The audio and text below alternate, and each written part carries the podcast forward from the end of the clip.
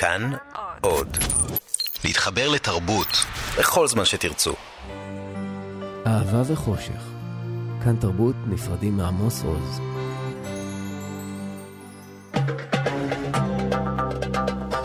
גם כן תרבות. עם גואל פינטו.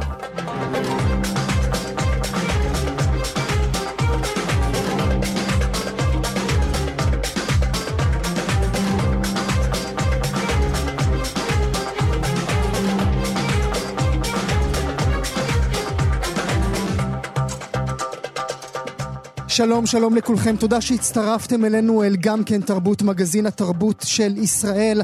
Uh, היום אנחנו במשדר מיוחד לזכרו של הסופר, חתן פרס ישראל, עמוס עוז, שהלך uh, לעולמו ביום שישי והוא בן 79. אנחנו כבר הכנו את השידור שלנו בשעה שבע בבוקר ואנחנו נמשיך עד 11 בכלל uh, רשת כאן תרבות מקדישה היום את יום השידורים כולו לזכרו של uh, עמוס עוז. לאורך uh, המשדר אנחנו נארח אורחים רבים מרון כחלילי דרך הדסה פרומן, שרי נוסייבה, דן וולמן, שירה חדד, רבים רבים יהיו איתנו בשעתיים הקרובות. כולם ידברו כל אחד מהצד שלו על פן אחר של הסופר שהלך לעולמו.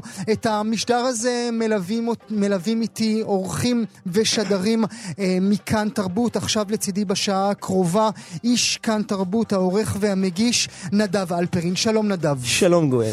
מי הוא עמוס עוז בשבילך? אני חושב שעמוס עוז בשבילי הוא חוליה בשרשרת של הספרות העברית, ואני לא סתם משתמש בביטוי הזה, הרי כל סופר הוא חוליה בשרשרת של הספרות העברית.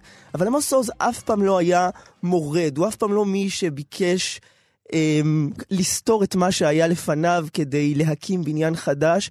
אלא הוא אהב את הספרות העברית, הוא mm-hmm. כונן את חייו על המילה. כשאתה קורא את סיפור על אהבה וחושך, הסיפור שהוא כתב על עצמו, אתה רואה כל הזמן איך הכל בנוי על האהבה שלו למילים ועל העובדה שהמילים בנו אותו להיות מישהו שהוא אחז בהם בכל רגע, אפילו ברגעים מסוימים. הוא ניסה לנתק את עצמו מהאהבה שלו למילים כשהוא הגיע בתור הילד מירושלים לקיבוץ חולדה כן. ורצה להיות הקיבוצניק המושלם, אבל הוא לא יכל להיפטר מהמחלה הזו של הכתיבה. ואתה רואה באיזה כבוד הוא מתייחס לדמויות כמו שי עגנון שהיו לפניו. Mm-hmm. הוא בעצם רואה פה איזושהי מתת אל, או מתת, מתת אה, המציאות שניתנה לאנושות, mm-hmm. שיש יכולת לבטא את עצמך באמצעות המילים. והוא ניצב מול זה באיזושהי מין התפעמות כזו שהוא רוצה לקחת בה חלק, ותמיד אמרתי שעמוס עוז הוא מבטא של דור כזה שבאמת האהבה שלו למילה וליופי של המילה היא מין כוח כזה שמניע את העולם, ואתה, ואתה רואה איך הוא בעצם, בכתיבה שלו, רוצה ליצור יופי במילים, וכמובן, הוא, לא, הוא לא נאבק איתן. כמובן גם, כמובן גם אהבה גדולה ל, לארץ הזאת שהוא כל כך אהב והתחבר אליה. אנחנו עוד רגע אולי גם נדבר, נדב, ברשותך, על ההבדל בין... הסופר הישראלי לסופר העברי? האם הוא היה סופר הישראלי? האם הוא כתב ישראלית או האם הוא כתב עברית? נעשה את זה אה, בהמשך השעה שאנחנו כאן אה, נהיה יחד. אבל עוד קודם אני רוצה, נדב, שנשמע יחד אה, כמה דברים אה, ששירי לב-ארי הכינה לזכרו של עמוס עוז. עמוס עוז נולד בירושלים במאי 1939 בשם עמוס קלוזנר, בנם של פניה לבית מוזמן ויהודה אריה קלוזנר, דוקטור לספרות עברית. דודו של אביו היה ההיסטוריון הפרופסור יוסף קלוזנר. הוא גדל בשכונת כרם אברהם בירושלים. בכיתה ב' למד אצל שכנתו המשוררת זלדה. כשהיה בן 12 שמה אמו קץ לחייה. בגיל 14 עזב את הבית והצטרף לקיבוץ חולדה, שם חי חיי קיבוץ מלאים עד 1985.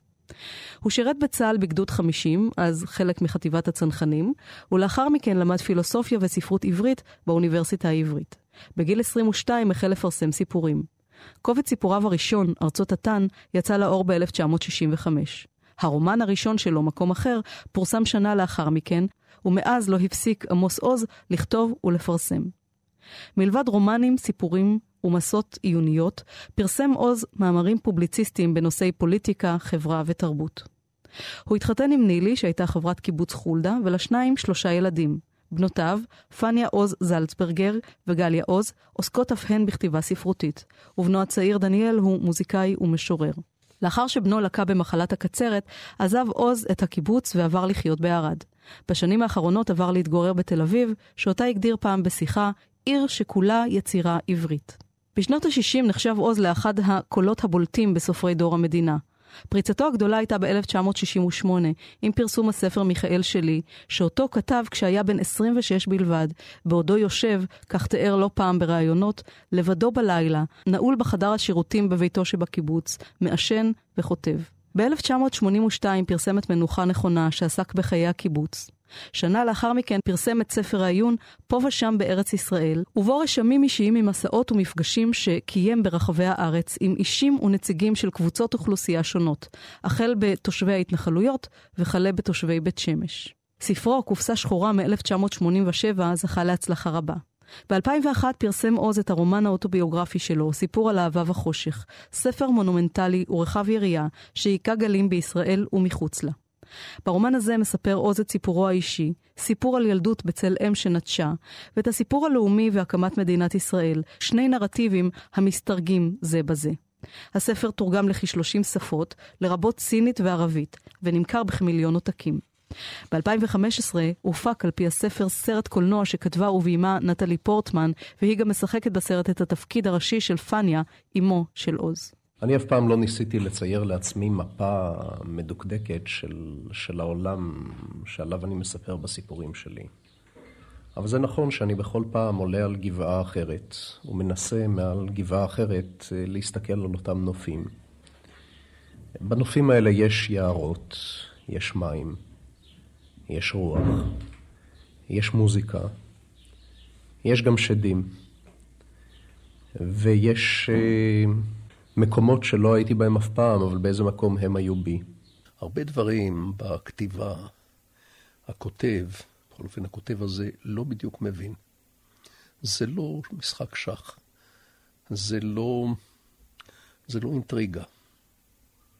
זה בא, בא ממני, אני לא אומר שזה לא בא ממני, אבל חלק מזה גם עובר דרכי, אני לא יודע בדיוק מאיפה הוא בא, עובר דרכי ויוצא מהעט שלי. עמוס עוז נמנה עם אנשי הרוח החשובים בישראל. אף על פי שגדל בבית רוויזיוניסטי, נמצא עוז בצד השמאלי של המפה הפוליטית. בראשית דרכו היה פעיל בתנועות שונות, היה מדוברי הראשונים של תנועת שלום עכשיו, ובמשך שנים רבות היה מזוהה עם מפלגת העבודה ומרץ. עוז צבר תהילה בינלאומית והיה אחד המועמדים המובילים לפרס נובל לספרות. עם השנים הפך שמו לשמה הנרדף של ישראל בעולם. ספריו וסיפוריו תורגמו ל-45 שפות, והוא זכה בפרסים יוקרתיים לספרות בישראל ובעולם, כולל פרס ישראל ב-1998, פרס גתה ב-2005, פרס היינריך היינה ב-2008 ופרס ביאליק. עמוס עוז היה האיש שראה בשפה העברית יפהפייה נרדמת למשך אלפיים שנה. הוא ראה בעצמו מחזר של הספרות העברית. הוא היה הילד שלמד בילדותו אצל מורה זלדה, זה שתלה על דלת חדרו כבר בגיל חמש את השלט עמוס קלוזנר, סופר.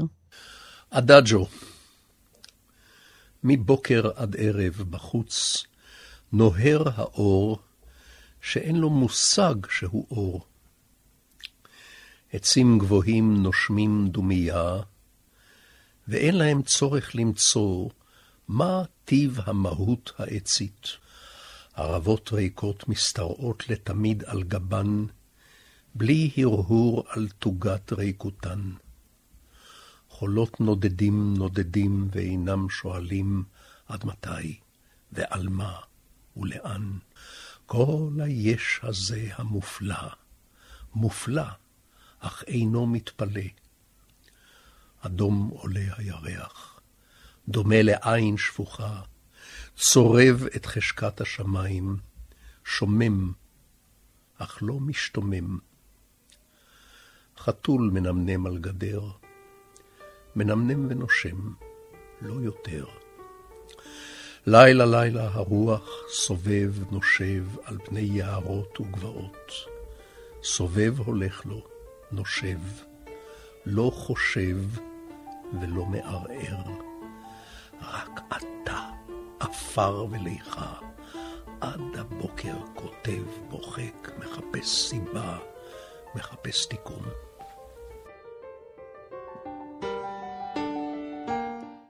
כאן אה, תרבות, אנחנו גם כן תרבות במשדר מיוחד לזכרו של הסופר אה, עמוס עוז. אה, נדב, שמענו עכשיו את שירי לב-ארי שמסכמת עד כמה, שאפשר, עד כמה שאפשר בשבע דקות את פועלו של עמוס עוז. שלום לפרופסור סארי נוסייבה, הפרופסור לפילוסופיה ונשיא אוניברסיטת אל-קודס במזרח ירושלים. תודה שאתה איתנו הבוקר. Thank you for inviting me. I'm sorry to speak in English. Uh, do you want me also to speak in English? Well, it's easier for me to understand. Okay, I, I will do that. Uh, when you hear the voice of uh, of uh, Amos Oz, now we heard his voice. Tell me something that, from your gut, something that you feel when you hear him. Well, I uh, it evokes my memories of being with him and hearing him in events that we shared together or in sessions that we sat together. Uh, very uh, penetrating, uh, very evocative of, uh, as he himself says, of uh, hope beyond darkness. He uh, once wrote, you know, for his tale of love and darkness, he gave me a copy and I was just looking at it this morning, and uh, he wrote in it. This was a copy he gave for both me and my wife. He wrote in it, hoping for more love and less darkness mm-hmm. everywhere. And you know, when you hear your his voice, you hear both. You hear both the darkness on the one hand, and the hope that he always had in him on the other hand, the hope for peace between us. I will translate with your uh, permission, uh, פרופסור yes. נוסייבה. אני שואל את הפרופסור נוסייבה מה הוא מרגיש כאשר הוא שומע את קולו של עמוס עוז בקטע שהשמענו עכשיו. אז אומר הפרופסור נוסייבה, זה מעורר זיכרונות על כל, על כל מיני אירועים ומקומות שישבנו בהם יחד. זה מעורר תקווה מעבר לחשיכה. הפרופסור נוסייבה מספר על עותק, על עותק של הספר סיפור על אהבה וחושך שעמוס עוז הקדיש לו ולרעייתו, אומר הפרופסור נוסייבה, קראתי בו הבוקר, ושם הוא כותב לי, שם הוא כותב, מקווה לעוד אהבה ופחות חשיכה בכל מקום, וכאשר שומעים את קולו של עמוס עוז, שומעים את זה במיוחד, יותר אהבה ופחות חשיכה. פרופסור נוסייבה, how, how would you, how would you say, would you, are you a friend of Amos Oz?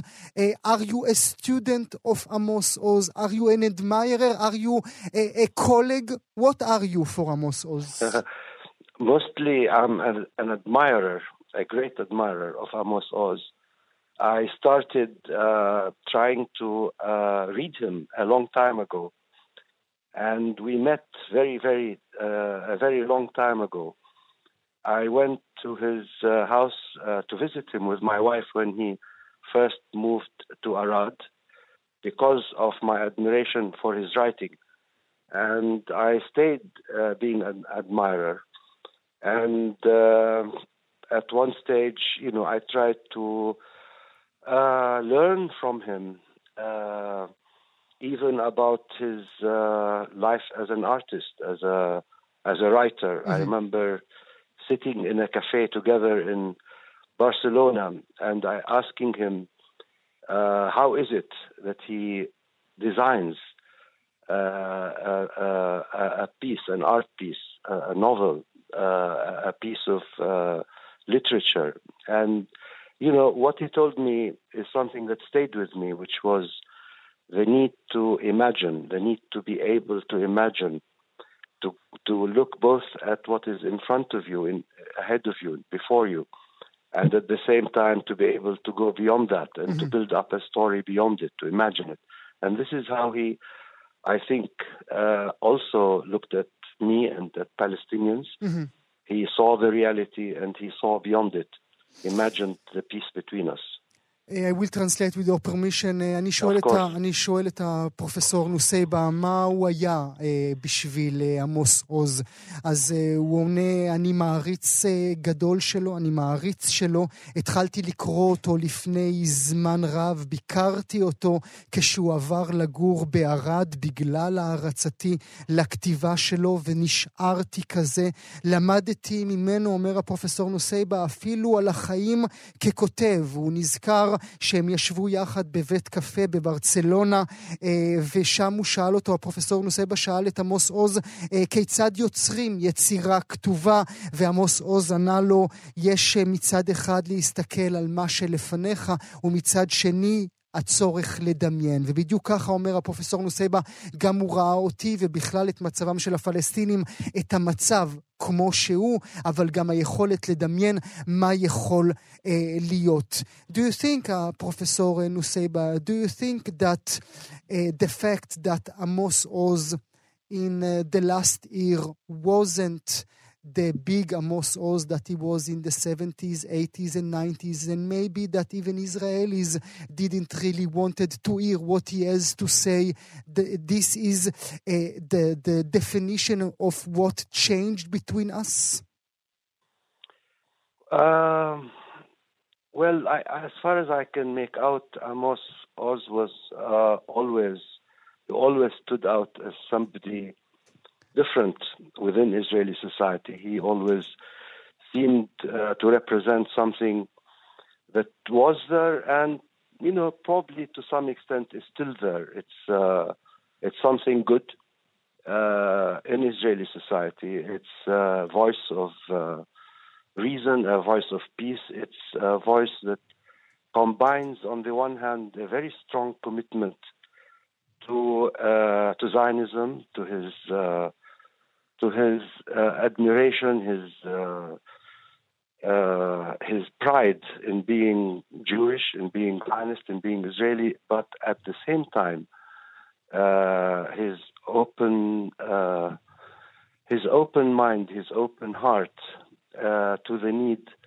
to come to a, a, peace with, with, with the with us, with the mm-hmm. Palestinians. Mm-hmm. he always represented this. I think he will continue to represent this even though there may be more and there may be fewer people at this time or another. Mm-hmm. There will, you know, I think that there will be uh, more people like this in the future, like he always thought.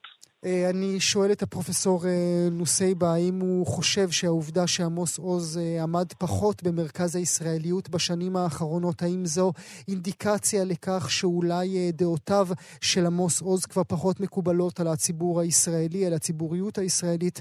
אומר הפרופסור נוסייבה, עמוס עוז תמיד עמד כאדם שונה, הוא ייצג משהו שהיה שם ואולי משהו שעדיין נמצא שם, זה קול של שלום. חום והיגיון, אה, קול שמתחבר לציונות וגאווה בישראליות ובי, וביהודיות, ובאותו זמן גם לב וראש פתוחים לבוא לשלום עם ישראל והפלסטינים. I'm thinking, now we are talking, I'm thinking that uh, Professor Nuseiba, maybe both of you uh, combined forces or were friends because both of you were minorities in your uh, society.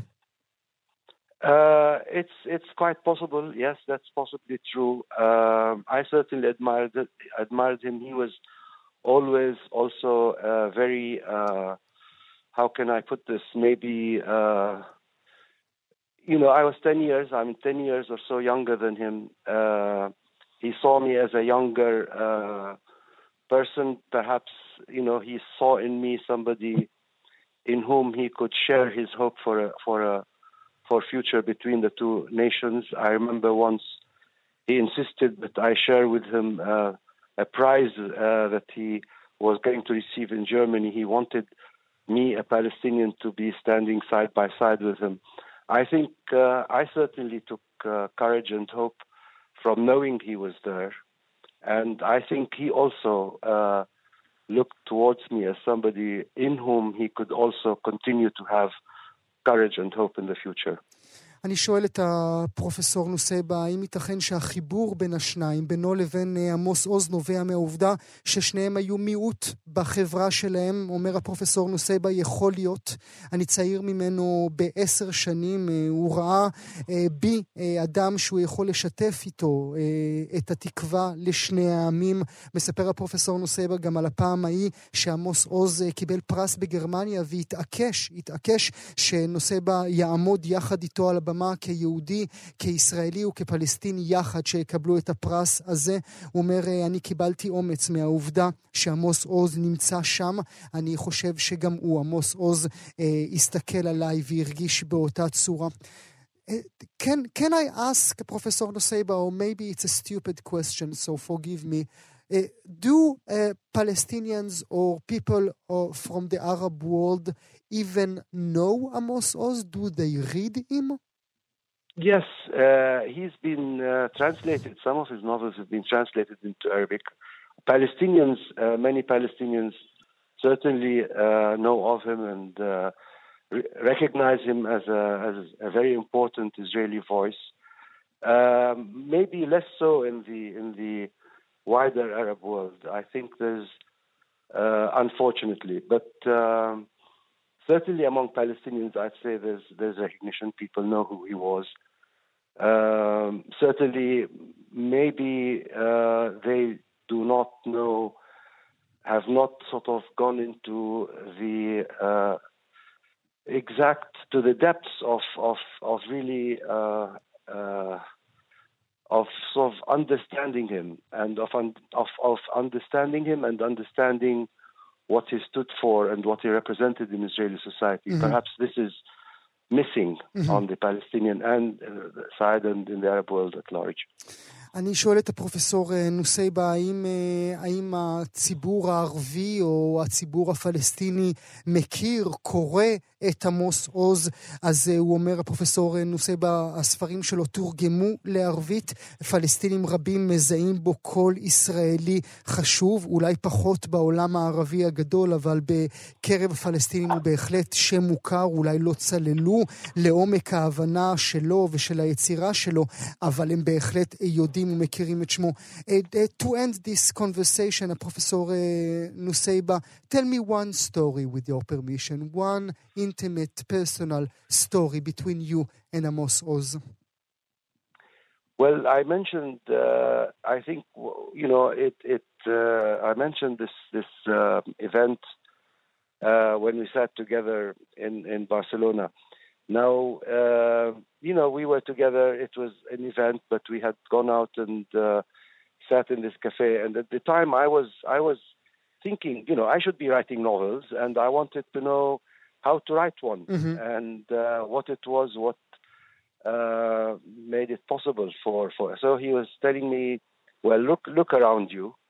And I looked around, and he said, "Do you see that couple sitting over there? There was a couple sitting having coffee in the table next to us. And he said, Well, you know, what I do, he said, is, you know, I sit in a cafe like this, I look at people around me, I uh, try to study them, I try to study what, uh, having focused on this particular couple, I try to study um, details about them. He was, by the way, he was very interested in detail. Mm-hmm.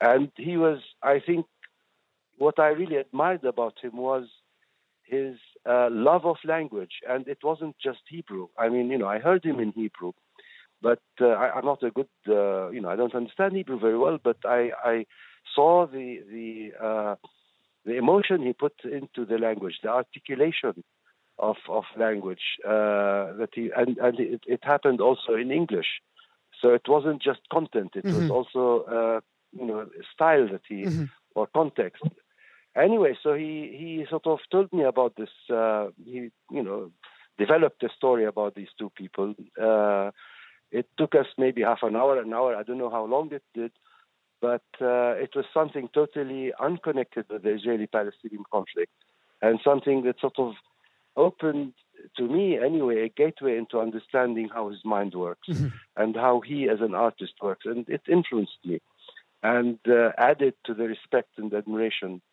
I had for him. Um, and I'm I'm so sorry that he, you know, I knew that he was he was sick. I uh, last time I saw him, it was again here. He had uh, received a prize at the Mount Zion, uh, Mount Zion Award, and I went and listened to him.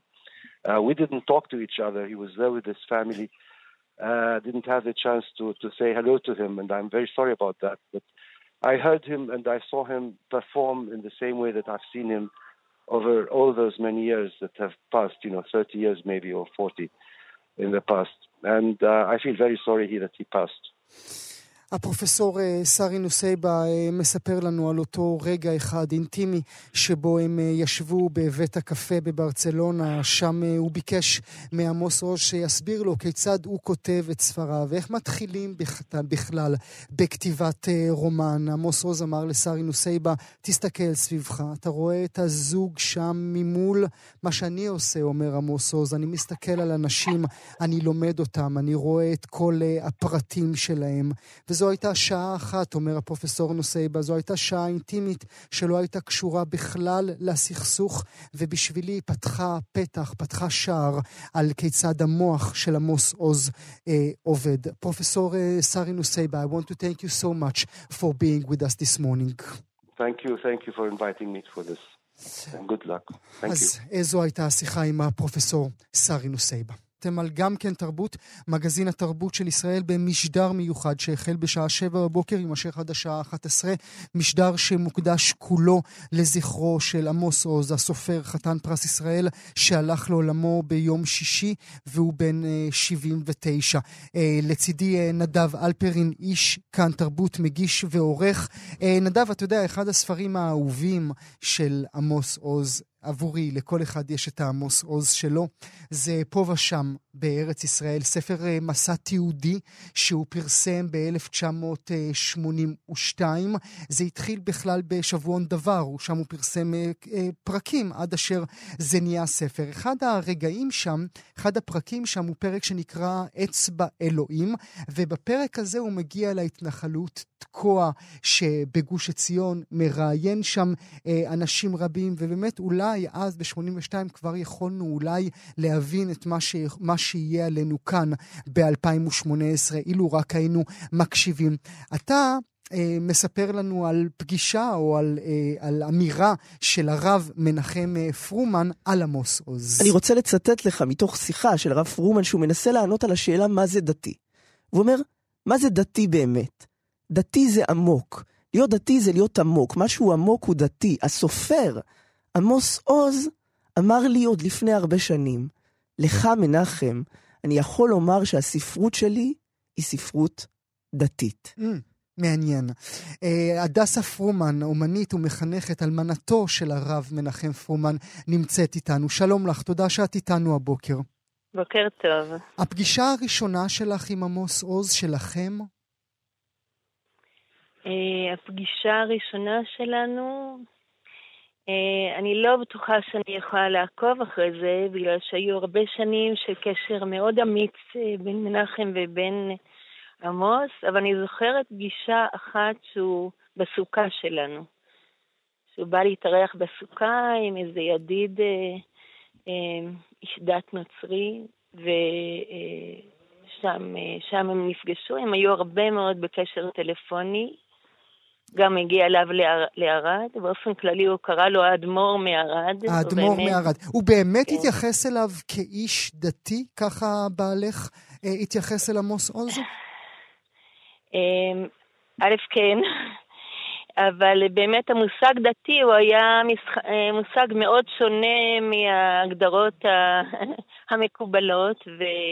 כמו שאמרת, עמוק זה דתי, ואני חושבת שהיה להם עוד איזושהי דת משותפת, וזה קראו לזה, קוראים לזה כאילו עם ישראל, כאילו הקשר העמוק והמחויבות העמוקה לעם, לעם ישראל, למה שקורה כאן, וזה היה דתי. Mm-hmm. זה היה דתי, הייתה שם אש. כשאני חושב על uh, פה ושם בארץ ישראל, uh, אתם לא מופיעים בספר, נכון? לא, מנחם בדיוק לא היה. הוא. לא... הוא לא היה, אבל הוא היה, הוא, הוא היה שם, הוא לא היה במפגש פשוט, הוא לרגע הלך למכולת. הוא לא היה בתקוע, נראה לי, באותו יום שהוא הגיע. uh, ואני חושבת שהקשר העמוק נרקם קצת אחרי זה. אבל מעניין אותי לדעת איך בני המקום... אלה שעמוס עוז תיעד בפה ושם בארץ ישראל, הרגישו כלפי התיעוד שלו? אני לא אוכל לדבר בשם בני המקום, בגלל שזה הרבה מאוד אנשים ואין כאן איזה גיבוש חברתי מאוד אה, בולט, אבל אה, בגדול אני חושבת שאנשים הרגישו די מותקפים על ידי הספר הזה. אה, הם הרגישו שיש כאן עין בוחנת, ביקורתית, שמתארת את ההוויה שלהם בלי, בלי הרבה חמלה. בלי באמת לראות את האור שקיים כאן. זה, זה לא היה פשוט.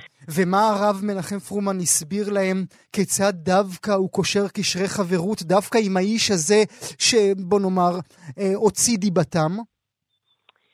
באופן כללי, מנחם הוא היה אה, מאוד איש ימין והיה גם מאוד איש שמאל, וזאת הייתה עמדה שהייתה חוזרת בכל דבר. ו...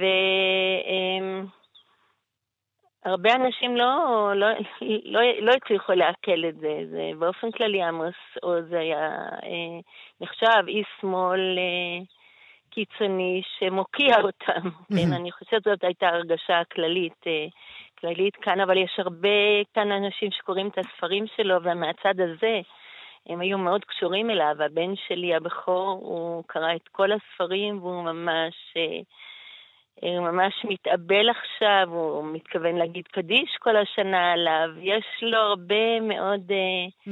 אנשי, אנשים ש... זה מרגש, זה מרגש. כן, כן אדב. הדסה, רציתי לשאול אותך, הרי מעבר לחילוקי הדעות הפוליטיים, עמוס והרב פרומן הם הפכים אפילו כשאתה מסתכל עליהם מבחינת מראה, גם מבחינת שפה, איך שאתה, איך שאתה מדבר, כל מה שהם מייצגים הוא כביכול קוטבי. ואיך מצליחים אותו אדם שהדיבור שלו על שלום, עמוס עוז, היה ממקום מאוד אה, אנושי, הומניסטי, והרב פרומן שדיבר תמיד על שלום כבשורה דתית, ליצור שפה שהיא משותפת. איפה, זה, איפה מצליחים ליצור את המשפט המשותף?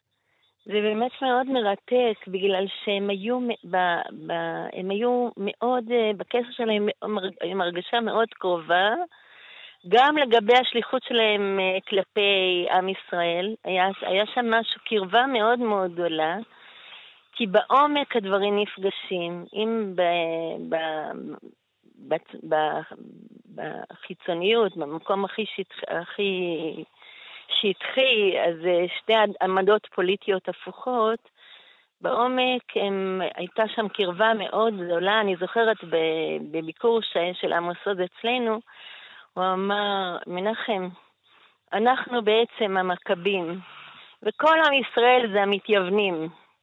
וואה. יש כאן אה, אה, תחושה עמוקה מאוד של, של, אה, של דרך משותפת שעושים, למרות ההפכים וחילוקי הדעות המאוד קוטביים, כן.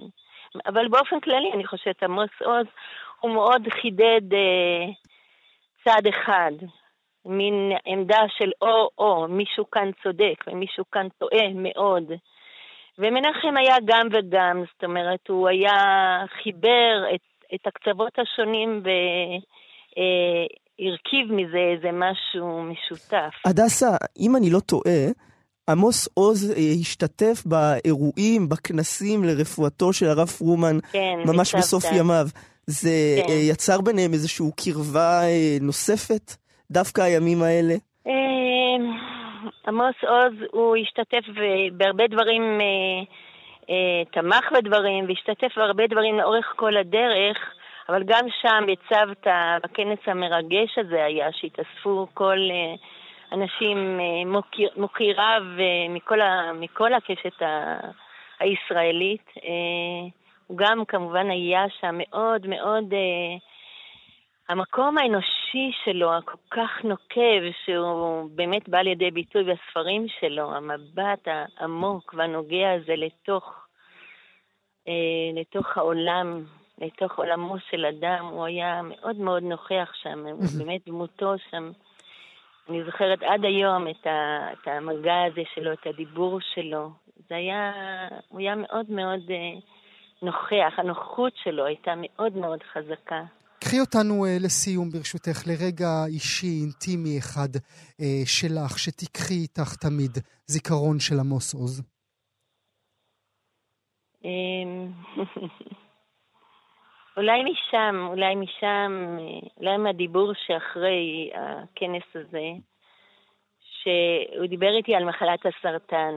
הוא אמר, אה, הוא אמר, הרבה רופאים מנסים לומר כל מיני דברים, לטפל במחלה הזאת, אבל יש לי חבר שהוא רופא מאוד בכיר בתחום הסרטן, והוא אומר שאי אפשר להגיד על זה שום דבר, או אי אפשר לדעת כאן שום דבר, והכל מאלוהים. זה היה אה, מין, מין חיבוק, אני הרגשתי, שהוא נתן לי ברגעים הקשים האלה, לומר שיש כאן איזה, יש כאן אלוהים גדול שהוא מוביל אותנו, לוקח אותנו ומוביל אותנו. והנה אותה מחלה ממש לקחה גם את עמוס עוז ביום שישי בגיל 79. אה, הדסה פרומן, אומנית ומחנכת, אלמנתו של הרב מנחם פרומן, אני מודה לך מאוד שהיית איתנו הבוקר. תודה לך, נדב. שובי נפשי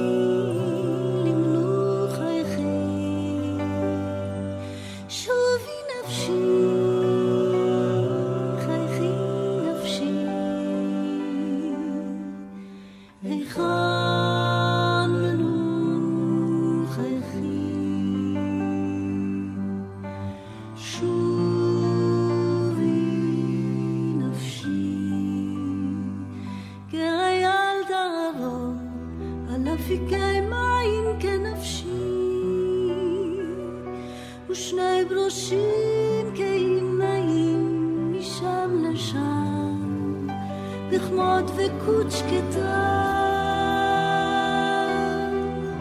כמים לים עברו עליה מים הזדונים עברו חלפו ואינם. שוב היא נפשי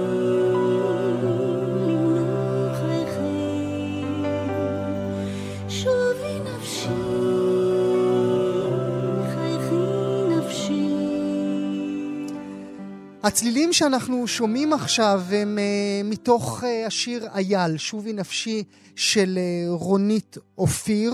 Uh, רונית אופיר נמצאת איתנו. שלום רונית. רונית. איתנו?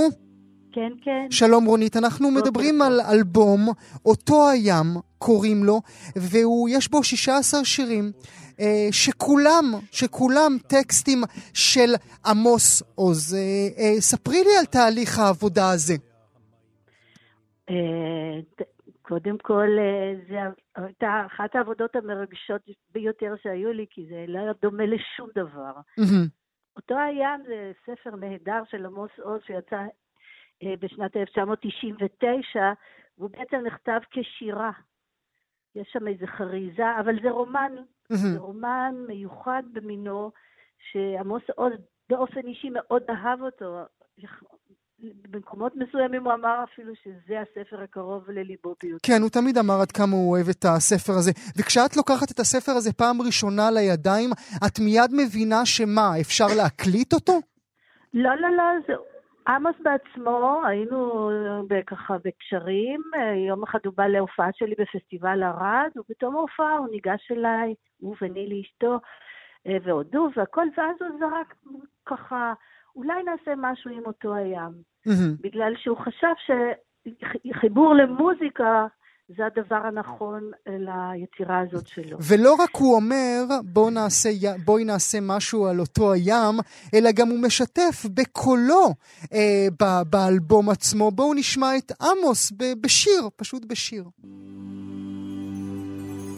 כאייל תהרוג על אפיקי מים, כן נפשי. ושני ברושים כהים נעים משם לשם בכמות דבקות שקטה. כמים לים עברו עליה המים הזידונים. עברו, חלפו ואינם. שובי נפשי למנוחייכי, היכן מנוחייכי? חייכי נפשי. לאן תשוב? לאן כאייל תערוג?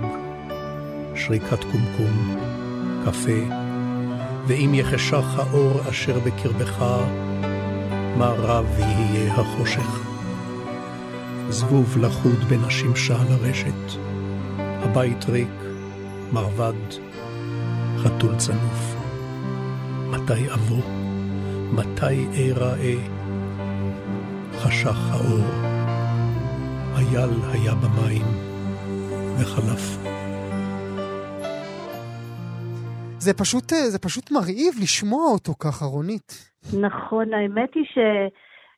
בעיניי זה נורא מצא חן, למרות שזה היה איזה ניסיון חדש, ספרותי מוזיקלי. יש כל מיני uh, חיבורים. פה היה חיבור, ואני גייסתי לצידי את המוזיקאי רמי הראל, שאנחנו המון המון שנים עובדים ביחד, ופשוט יצאנו להרפתקה של כמה שנים. Uh, לפצח, לראות איפה המוזיקה באמת בתוך היצירה, וגילינו שזה ממש רעיון נהדר, ושיתפנו בתהליך הזה את עמוס לאורך כל הדרך. והוא לגמרי משתף שם פעולה, כן, זה לגמרי ברור. בוודאי, הוא נכנס לאולפן. והקליט את הקטעים שהוא קורא. זו פשוט מתנה נהדרת. כן, אדם. רציתי לשאול אותך, רונית, את אומרת כן. שמבחינתך אותו הים הוא שירה. כשאת קראת את המילים האלה, הם התנגנו לך, המוזיקה יצאה מתוכם, פרצה מתוכם, כמו שקוראים אה, שיר שמתנגן לך באופן טבעי? בהרבה מקומות כן. יש ממש קטעים שהם כמו שיר בפני עצמו, למרות שזה חלק מתוך עלילה, אבל זה משהו ייחודי, לא דומה לשום דבר. קראתי את זה לפחות עשר פעמים, וקראנו יחד, ו- ודלינו מתוך היצירה הרחבה והגדולה את הקטעים שהיה נראה לנו שהמוזיקה ככה מתנגנת מתוכם. ובאמת הסגנונות הם מרובים בגלל שהיצירה היא רב-קולית, היא, היא כמו חלום, היא בו זמנית מתקיימת בכמה מקומות, בבלקן, במזרח הרחוק, בטיבט, mm-hmm. בערד, בבת ים, בכל מיני מקומות. מרגש. מרגש מאוד, במיוחד, לשמוע אותו ככה בקולו שלו. אני רוצה להודות לך מאוד, אה, רונית אופיר, גם על האלבום. הזה וגם על זה שהיית איתנו הבוקר. תודה לך. אנחנו עכשיו עוברים אה, מיד אה, לסופרת והעורכת חיותה דויטש. נדב, אני הזמנתי את חיותה דויטש לשוחח איתנו, כי עניין אותי לדעת כיצד העולם הדתי תופס את עמוס עוז?